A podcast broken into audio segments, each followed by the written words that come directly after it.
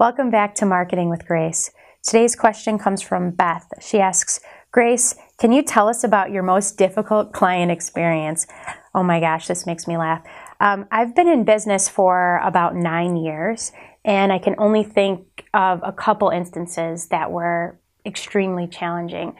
Every once in a while, no matter how far above and beyond you go for your clients or for your patients, there's always going to be that one person that you just can't seem to please.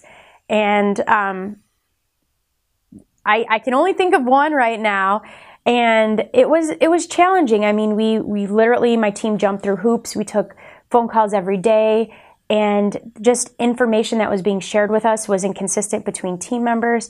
It was like this person was just like very committed to being miserable. Um, and the worst part is we were we were doing the work at cost to help this person out. And sometimes when people don't don't pay for things or they don't pay an appropriate price for things, they can't value your services. So a lot of you, if you've been in business a while, you'll start to see that the people that that sometimes get deals and specials are actually more difficult people to work with.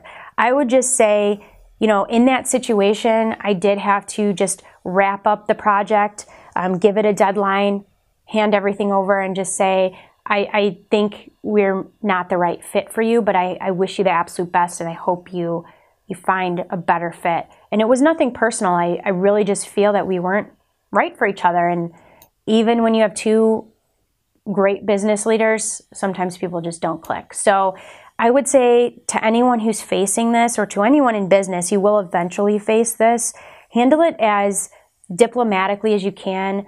Um, don't get personal and just move forward as quickly as you can because for every one difficult person, there are there's probably 50 or 100 people that you work very very well with. So don't let it don't let it burn for too long and make sure you move on quickly. Thanks and have a great day.